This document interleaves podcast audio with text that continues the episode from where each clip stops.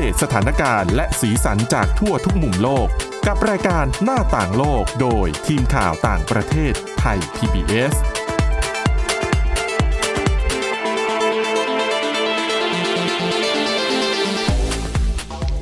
สวัสดีค่ะคุณผู้ฟังนี่คือรายการหน้าต่างโลกค่ะ วันนี้นะคะ เช่นเคยเรามีเรื่องราวที่น่าสนใจค่ะ เป็นเรื่องราวเกี่ยวกับราคาสินค้าอุปโภคบริโภคราคาแพงนะคะ อย่าง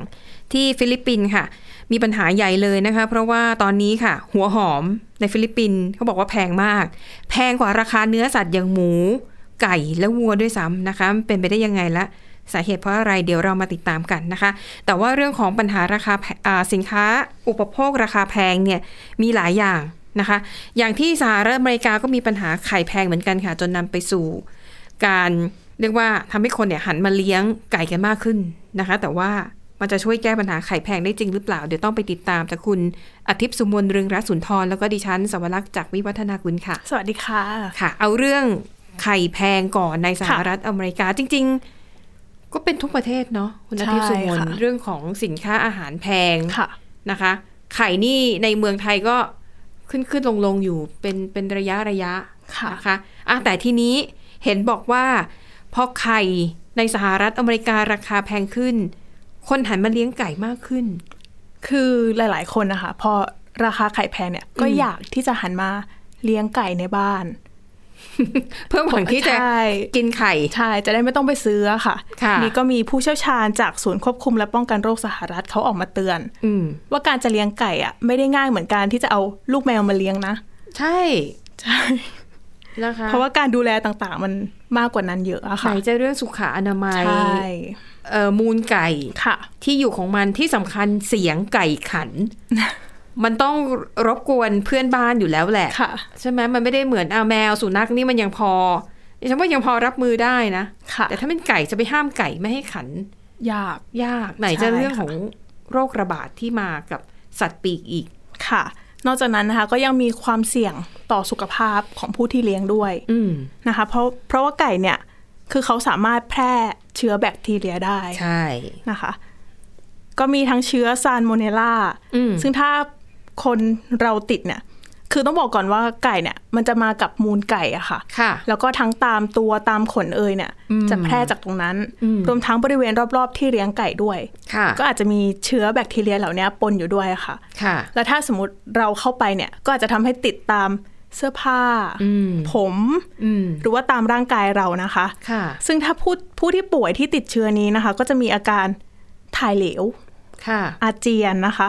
ก็จะมีอาการนี้ปรากฏอยู่ประมาณ8ถึง72 ชั่วโมงอืมถ้าคนที่มีสุขภาพดีเนี่ยก็อาจจะดีขึ้นภายใน2-3ถึง3วันค่ะ ค่ะ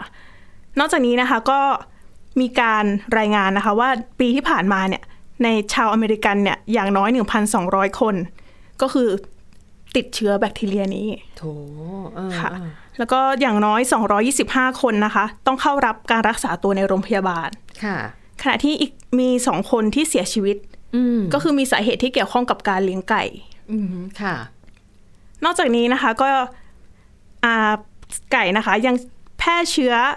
Campylobacter อืมนะคะ ซึ่งก็เป็นสาเหตุของโรคอาหารเป็นพิษอืมก็เหมือนกันนะคะ ก็ทำให้คนเนี่ย ปวดท้องคลื่นไส้ท้องเสียมีไข้ค่ะ ซึ่งเชื้อแบคทีเรียทั้งสองเชื้อนี้นะคะ ไม่ได้ทำให้ไก่ป่วยอ๋อแต่ว่าจะคือส่งผลกระทบต่อคนก็คือไก่เนี่ยเป็นพาหะนำเชื้อ คือค่ะตัวพาหะเองเนี่ยไม่เป็นอะไร แต่ว่าใช่ค่ะมนุษย์ที่เป็นคนรับเชื้อมาจากไก่ป่วย ใช่ค่ะ ก็อย่างที่บอกไปนะคะ ทั้งท้องเสียเป็นไข้นะคะ แล้วก็โดยเฉพาะคนที่มีระบบคุ้มกันอ่อนแอค่ะอย่างคนที่เป็นโรคมะเร็งอืมโรคเบาหวาน โรคไตโรคตับนะคะ รวมถึงเด็กๆเนี่ยจะต้องค่ะระมัดระวังเป็นพิเศษอืมนะคะ เพราะว่าถ้าติดเชื้อเนี่ยอาจจะมีอาการรุนแรงค่ะมากกว่าคนอื่นๆนะคะค่ะ จริงๆดิฉันก็เห็นหลายคนนะ ที่บ้านพอมีพื้นที่หน่อยเขาก็จะเลี้ยงไก่ของเขาเอง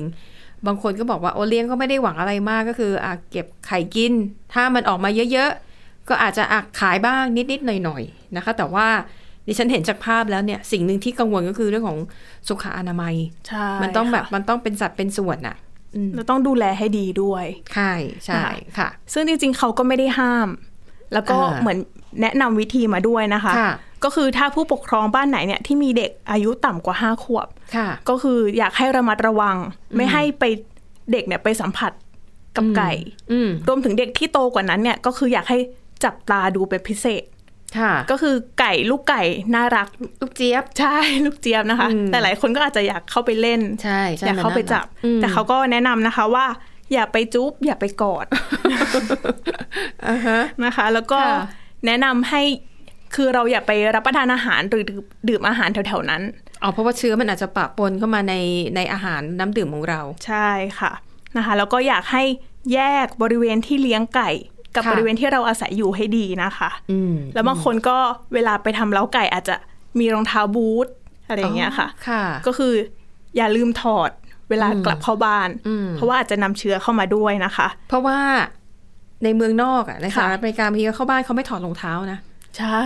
คือคือใส่รองเท้าจากนอกค่ะบ้านก็เดินเข้าไปในบ้านอย่างนั้นเลย ซึ่งแตกต่างจากคนไทยใช่ไหมแล้วบางคนก็อาจจะลืมอ่เพราะว่าใช่ปกติใช่ก็ใส่รองเท้าป็นนิอยู่สัแล้วค่ะค่ะ นอกจากนี้ก็อย่างหนึ่งเลยที่ทำได้ก็คือล้างมือออ่าแนะนำให้ค่ะล้างมือตลอดนะคะ ค่ะ แล้วก็ยังมีข้อแนะนำเกี่ยวกับการเข้าไปเก็บไข่อืมนะคะ ก็คือเวลาเก็บมาแล้วเนี่ย ถ้าเห็นไก่ไข่ปุ๊บให้รีบเก็บค่ะนะคะ เพราะว่าถ้าปล่อยไว้นานๆเนี่ย ตัวไข่อะค่ะ อาจจะมีเชื้อแบคทีเรียมาปะปนได้อืมแล้วก็พอได้มานะคะ ให้ใช้กระดาษทรายหรือว่าผ้าเช็ดทำความสะอาดค่ะ เขาบอกว่าอย่าล้างในน้ำ ทำไมอะเพราะว่าอุณหภูมิที่เย็นกว่าค่ะ อาจจะทำให้เชื้อเข้าไปในไข่ได้ โอ้ดูฟังดูแลยากเนาะซื้อเขากินง่ายกว่าหรือเปล่า สะอาดแล้วก็มั่นใจในมาตรฐานความปลอดภัย เลี้ยงเองรู้สึก ดูลุงลังยังไงไม่รู้อะแล้วก็อย่าลืมนะค่าใช้จ่าย ใช่ ในการดูแลค่าอาหารสัตว์ ไหนจะดิฉันไม่แน่ใจว่าวัคซีนนี่จำเป็นต้องฉีดให้สำหรับสัตว์ปีกที่เลี้ยงในบ้านด้วยหรือเปล่า มันคุ้มไหมอะกับกับการไปซื้อไข่ตามซูเปอร์มาร์เก็ตอะคุณผู้ฟังฟังแล้วลองพิจารณาเอาเองเนาะค่ะเออแล้วก็หรือบางคนอาจจะว่างๆอยู่บ้านอ๋อเลี้ยงไก่ไว้ดูเล่นด้วยอ๋อแถมมีไข่กินอีกต่างหากแล้วก็มั่นใจว่าตัวเองดูแลได้อะไรอย่างนี้ค่ะอ่านั่นก็แล้วแต่ค่ะอืมก็เป็นนะคะเรื่องราวจากสหรัฐอเมริกานะคะค่ะอะอย่างที่บอกไปเรื่องของข้าวข้าวของอาหารราคาแพงมันค่ะเป็นแบบเกือบทุกมุมโลกอะเนาะค่ะนะคะ แต่ว่าที่ สำนักข่าว BBC ค่ะเขาก็ไปหยิบยกประเด็นเรื่องของที่ฟิลิปปินส์นะคะ ตอนนี้ฟิลิปปินส์เขาเผชิญกับราคาหัวหอมแพงค่ะ ถามว่าทำไมต้องเดือดร้อนเอ่อเนื่องจากว่าจริง ๆ ถ้าหัวหอมแพงในเมืองไทยเราก็เดือดร้อนเหมือนกันนะใช่เพราะว่ามันถือเป็นวัตถุดิบหลักในการปรุงอาหารนะคะ ของไทยเนี่ยดิฉันว่าถ้าเดือดร้อนก็คือพวกพริกแห้ง หอม กระเทียมค่ะรากผักชี ริกไทยอะไรพวกเนี้ยเพราะว่ามันเป็นส่วนผสมหลักในการประกอบอาหาร เช่นเดียวกันค่ะที่ฟิลิปปินส์เนี่ยหัวหอม ถือว่าเป็นวัตถุดิบหลักหลักๆนะคะ เพราะว่าฟิลิปปินส์เนี่ยเคยตกเป็นอาณานิคมของสเปนนะคะในช่วงค่ะปี 1521 ถึง 1898 ดังนั้นเนี่ยรูปแบบการทำอาหารนะก็คือก็รับจากสเปนมาแบบเต็มๆ แล้วสเปนเนี่ยค่ะเขาจะพื้นฐานของอาหารเนี่ยก็คือ การใช้กระเทียมและหัวหอมอืมเอาไปค่ะผัดนะคะ เพราะว่า หัวหอมเนี่ยเป็นพืชที่เมื่อโดนความร้อนมันจะมีความหวานอ่าในตัวค่ะของมันนะคะ แล้วก็กระเทียมเนี่ยมันก็ช่วยชูรสค่ะแล้วก็ชูกลิ่นได้ด้วยนะคะ ก็เลยถือว่าเป็นเป็นส่วนประกอบสำคัญของอาหารในชาติของฟิลิปปินส์นะคะแต่ว่าตอนนี้ค่ะเขาบอกว่าทั้งหอมแดงแล้วก็หอมหัวใหญ่ค่ะนะคะ ราคากิโลกรัมหนึ่งเนี่ยประมาณ 360 บาทอืมซึ่งมันแพงกว่าเนื้อสัตว์อีก เขาบอกว่าอย่างไก่หนึ่งตัวเนี่ย ราคาประมาณ 130 บาทเท่านั้นอืมแพงกว่าเยอะเลยนะคะ คือไก่หนึ่งตัวยังถูกกว่าหัวหอมหนึ่งกิโลอะค่ะนะคะอะแล้วถ้าไปเทียบกับค่าแรงขั้นต่ำเนี่ย ตอนนี้ค่าแรงขั้นต่ำของฟิลิปปินส์นะคะ อยู่ที่ต่อวันนะ ประมาณ 9 ดอลลาร์สหรัฐนิดๆ คิดเป็นเงินบาทประมาณ 295 บาท คือ หอมแดงหรือว่าหอมใหญ่ 1 กิโลกรัม360 บาททำงานหนึ่งวันยังไม่ได้หอมหนึ่งกิโลเลยนะคะ ใช่นะคะ แล้วก็พอราคาพืชหอมหัวเดอะหอมหัวใหญ่แล้วก็ค่ะหัวหอมหัวแดงนะคะมาแพงขึ้นขนาดนี้เนี่ย ก็เลยเกิดเหตุการณ์ค่ะคนลักลอบนำเข้าหัวหอมมอย่างผิดค่ะกฎหมายนะคะ ที่ มีการจับได้เนี่ยก็คือเป็นการลักลอบนำเข้าหัวหอมจากประเทศจีน ค่ะ มูลค่าในตอนนั้นนะคะประมาณ3 0 0 0 0 0 3 1 0 0 0 0 ดอลลาร์สหรัฐนะคะ ก็ที่ทางการฟิลิปปินส์จับได้เนี่ยเมื่อต้นเดือนมกราคมที่ผ่านมานี่เองนะคะ ก็คือซุกซ่อนมากับลังบรรจุเสื้อผ้า แต่ว่าซ่อนหัวหอมมาด้วยนะคะค่ะก็เลยกลายเป็นกระแสวิพากษ์วิจารณ์ว่าโอ้โหหัวหอมมามันแพงแล้วมันถึงขนาดนี้เลยเหรอ อันนี้คือเป็นการนำเข้าแบบผิดกฎหมายค่ะ แต่มันก็มีหลายคนค่ะ ชนฟิลิปปินส์หลายคนนำเข้าอ่าเรียกว่าจะผิดกฎหมายก็ไม่ใช่ คือกฎหมายเขาอนุโลมให้ก็คือไปต่างประเทศ แล้วไปต่างประเทศเนี่ยแทนที่จะซื้อของที่ระลึกอะช็อกโกแลตขนมค่ะของหวานทอฟฟี่ ไม่เขาคนฟิลิปปินส์เนี่ยค่ะ ไปแล้วเขาจะขนหัวหอมจากต่างประเทศกลับมาบ้านตัวเอง ค่ะนะคะ อ่าอย่าง BBC เนี่ยเขาก็ไปสัมภาษณ์อ่าเป็นนักข่าวฟิลิปปินส์แต่ว่าคนนี้ค่ะเกษียณไปแล้วนะ แล้วคนเนี้ยเขาเขามาทำธุระที่กรุงเทพ เมื่อเดือนพฤศจิกายนปีที่แล้วค่ะเขาก็บอกว่า เนี่ย หัวหอมในเมืองไทยอะถูกกว่าฟิลิปปินส์แบบหลายเท่าเลยเกือบสิบเท่าค่ะเขาก็เลยหอบหอมหัวใหญ่จากเมืองไทยกลับไปฟิลิปปินส์ซื้อไปสองกิโล ราคาไม่เท่าไหร่เมืองไทยไม่ได้แพงนะคะค่ะแล้วก็ปรากฏว่า จริง ๆ แล้วเนี่ยดิฉันเข้าใจนะคะว่าในหลาย ๆ ประเทศเนี่ยเขาจะห้ามนำพืช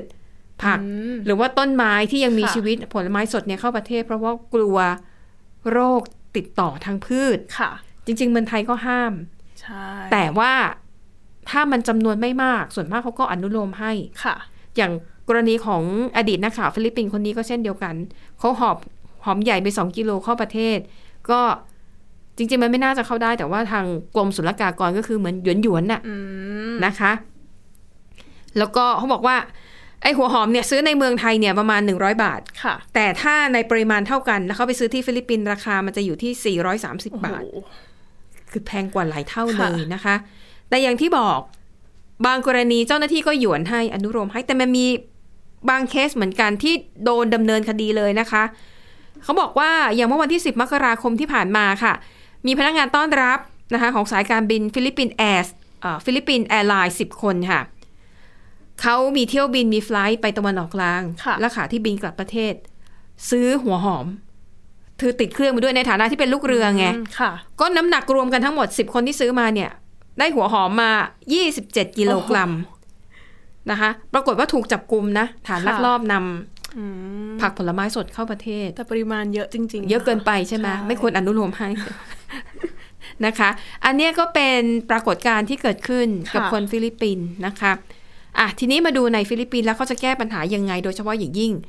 พวกร้านอาหารค่ะหรือคนที่ทำอาหารขายแล้วเป็นเมนูที่ต้องใช้หัวหอมนะคะเอ่อในรายงานข่าวเนี่ยนะคะ บอกว่าบางร้านเนี่ย ใช้วิธียกเลิกเมนูที่มีหัวหอมเป็นส่วนประกอบไปเลยค่ะนะคะ แต่ถ้าบางร้านเนี่ยโอ้ไม่ได้จริง ๆ เพราะว่าทั้งร้านเนี่ยชูชูจุดเด่นคือขายแต่อาหารที่ไม่ต้องใช้หัวหอมค่ะ ก็บอกว่าหลายคนก็เลยอาจจะเปลี่ยนไปทำอาชีพอื่นแทนก่อนโอ้โหรอจนกว่าราคาหัวหอมมันจะลดลงนะคะค่ะอะก็ถือว่าเป็นปัญหาใหญ่นะคะสำหรับชาวฟิลิปปินส์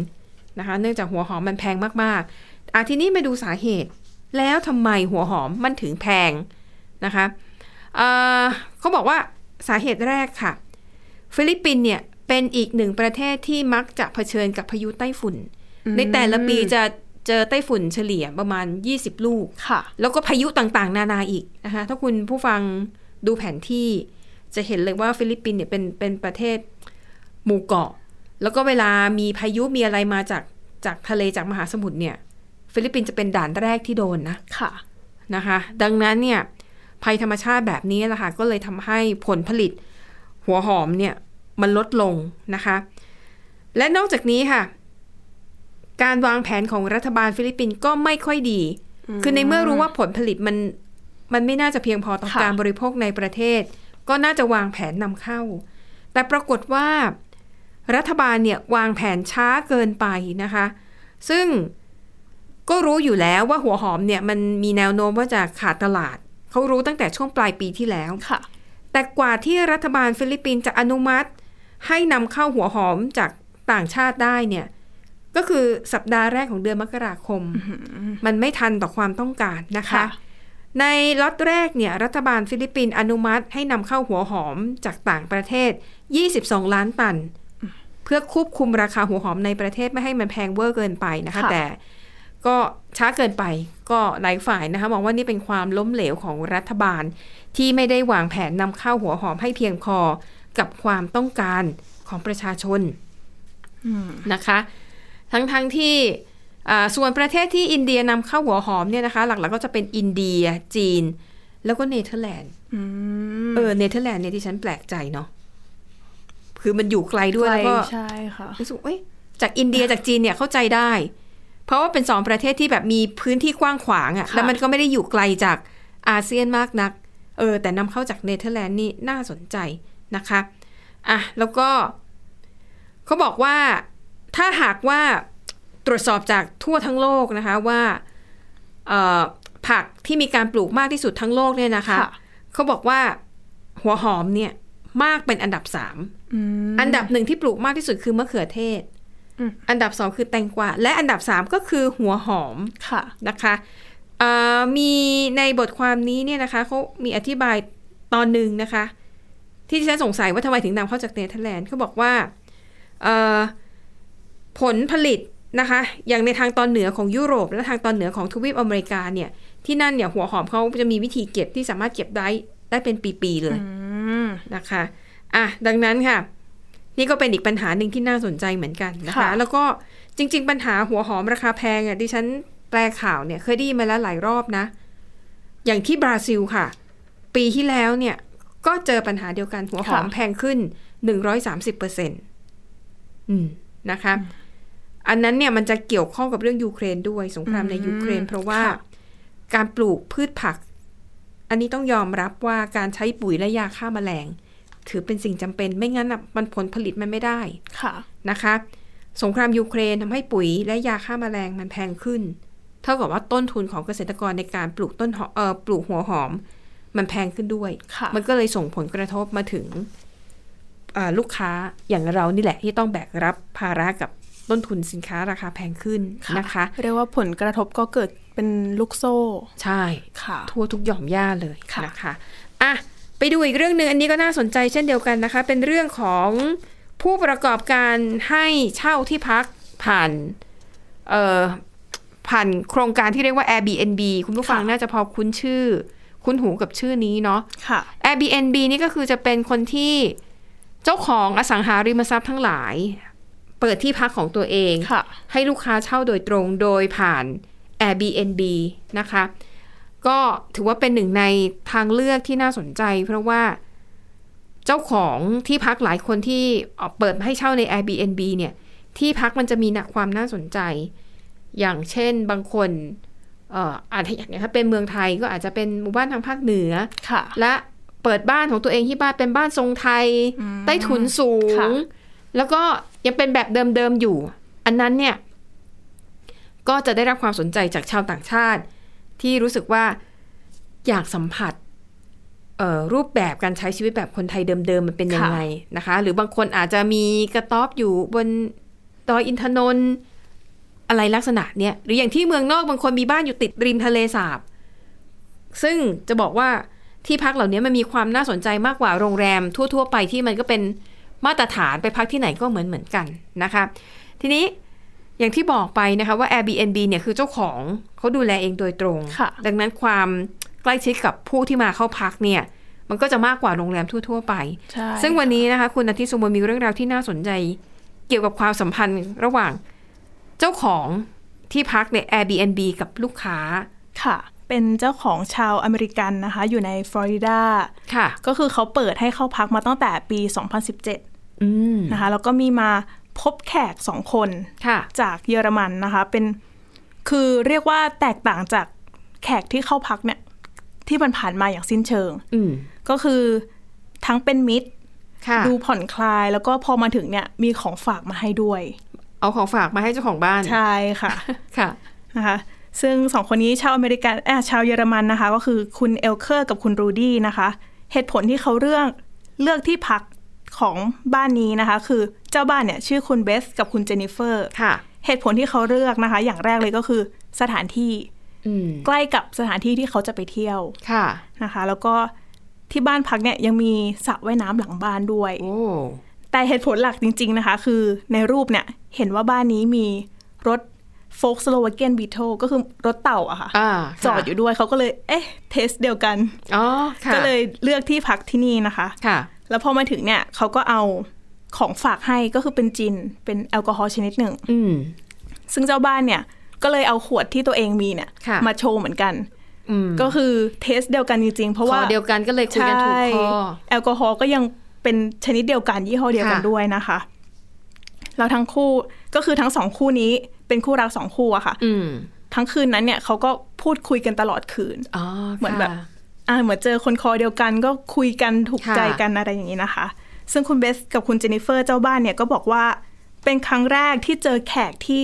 เคมีตรงกันขนาดนี้นะคะค่ะแล้วก็มีอะไรหลาย ๆ อย่างที่ตรงกันค่ะอะพอสองสามวันต่อมานะคะ เกิดปัญหาขึ้นอืมคือที่บ้านเนี่ยเหมือนมีปัญหาเรื่องท่อประปาอ๋อค่ะเรื่องใหญ่นะเนี่ยใช่ แล้วเป็นที่พักด้วยแล้วมีแขกเข้าพักอยู่ด้วยนะคะ ค่ะ ก็คือน้ำประปาใช้ไม่ได้อืมห้องน้ำใช้ไม่ได้นะคะ ซึ่งค่ะเขาเนี่ย คือมันเป็นสถานการณ์ที่แย่มากๆ เพราะว่าตอนนั้นมีแขกเข้าพักค่ะ ค่ะ เขาก็เลยรู้สึกผิดแล้วก็ขอโทษนะคะ แต่ว่าแขกที่เข้าพักเนี่ยก็คือคุณ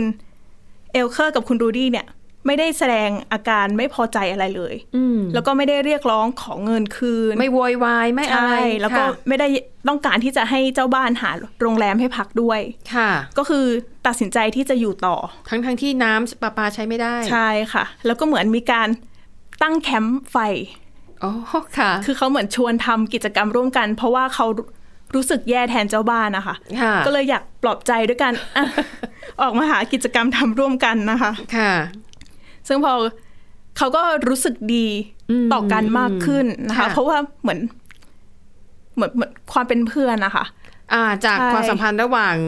ผู้ให้บริการกับผู้ที่มารับบริการเนี่ย มันก็พัฒนาขึ้นมาใช่อะกลายค่ะเป็นมิตร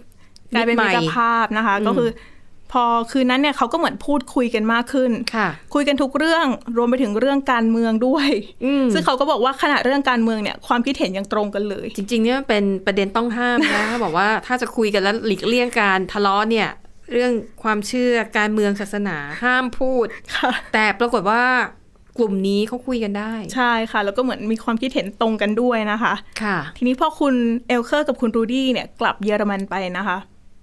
ก็ปรากฏว่าเจ้าบ้านเนี่ยก็เหมือนทำเรื่อง refund ก็คือคืนเงินให้โถก็คือเหมือนเห็นเห็นเป็นเพื่อนไปแล้วอะค่ะ ก็เลยค่ะไม่ได้คิดเงินเลยนะคะค่ะ แล้วพอหลายเดือนต่อมานะคะทาทั้งสองคู่เนี่ยก็กลับมาพบกันอีกครั้งหนึ่งค่ะก็คือคุณเบสกับคุณเจนนิเฟอร์เนี่ยไปถึงเยอรมนีเลย อ๋อ นี่คือนี่คราวนี้ผลัดกัน ใช่ ก็คือผลัดกันไปเที่ยวเยอรมนีบ้างนะคะค่ะแล้วคุณเอลเคอร์กับคุณรูดี้เนี่ย ก็พาเจ้าบ้านชาวอเมริกันที่ตัวเองเคยไปพักเนี่ย พาเที่ยวอืมเป็นไกด์พาเที่ยวแทนนะคะ นอกจากนี้ก็ยังไปเที่ยวออสเตรียด้วยกันไปเที่ยวเช็กด้วยกันค่ะ Czech Republic นะคะ แล้วทีนี้ก็เหมือนเกิดเป็นธรรมเนียม ทุกๆหน้าหนาวเนี่ย ชาวเยอรมนีสองคนเนี่ย ก็จะมาพักที่บ้านพักชาวอเมริกันหนีหนาวอะไรประมาณนี้ใช่ป่ค่ะค่ะแล้วพอในช่วงฤดูใบไม้ร่วงเนี่ย เจ้าบ้านชาวอเมริกันก็ไปพักที่เยอรมนีอืมก็เหมือนผลัดกันไปเหมือนกลายมาเป็นเพื่อนเป็นความสัมพันธ์ไปเลยอะค่ะอืมนะคะ ซึ่ง ทั้งสี่คนนี้เนี่ยเขาก็ให้เครดิตค่ะก็คือเครดิตก็คือท่อประปาที่แตกที่มีปัญหาอ๋อกลายเป็นปัญเออจริง ๆ อันนี้มันก็อยู่ขึ้นอยู่กับมุมมองเนาะถ้าหากเป็นคนทั่วไป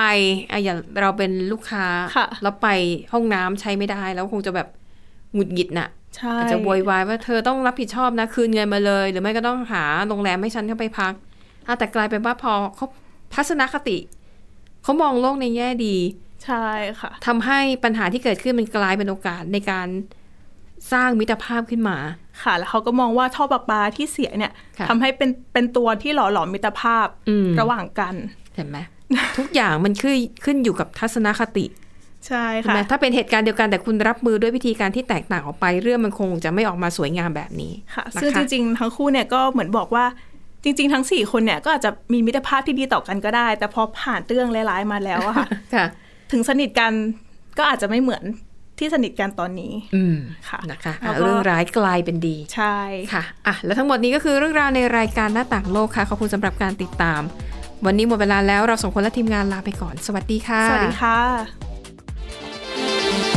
Thai PBS podcast. View the world via the voice.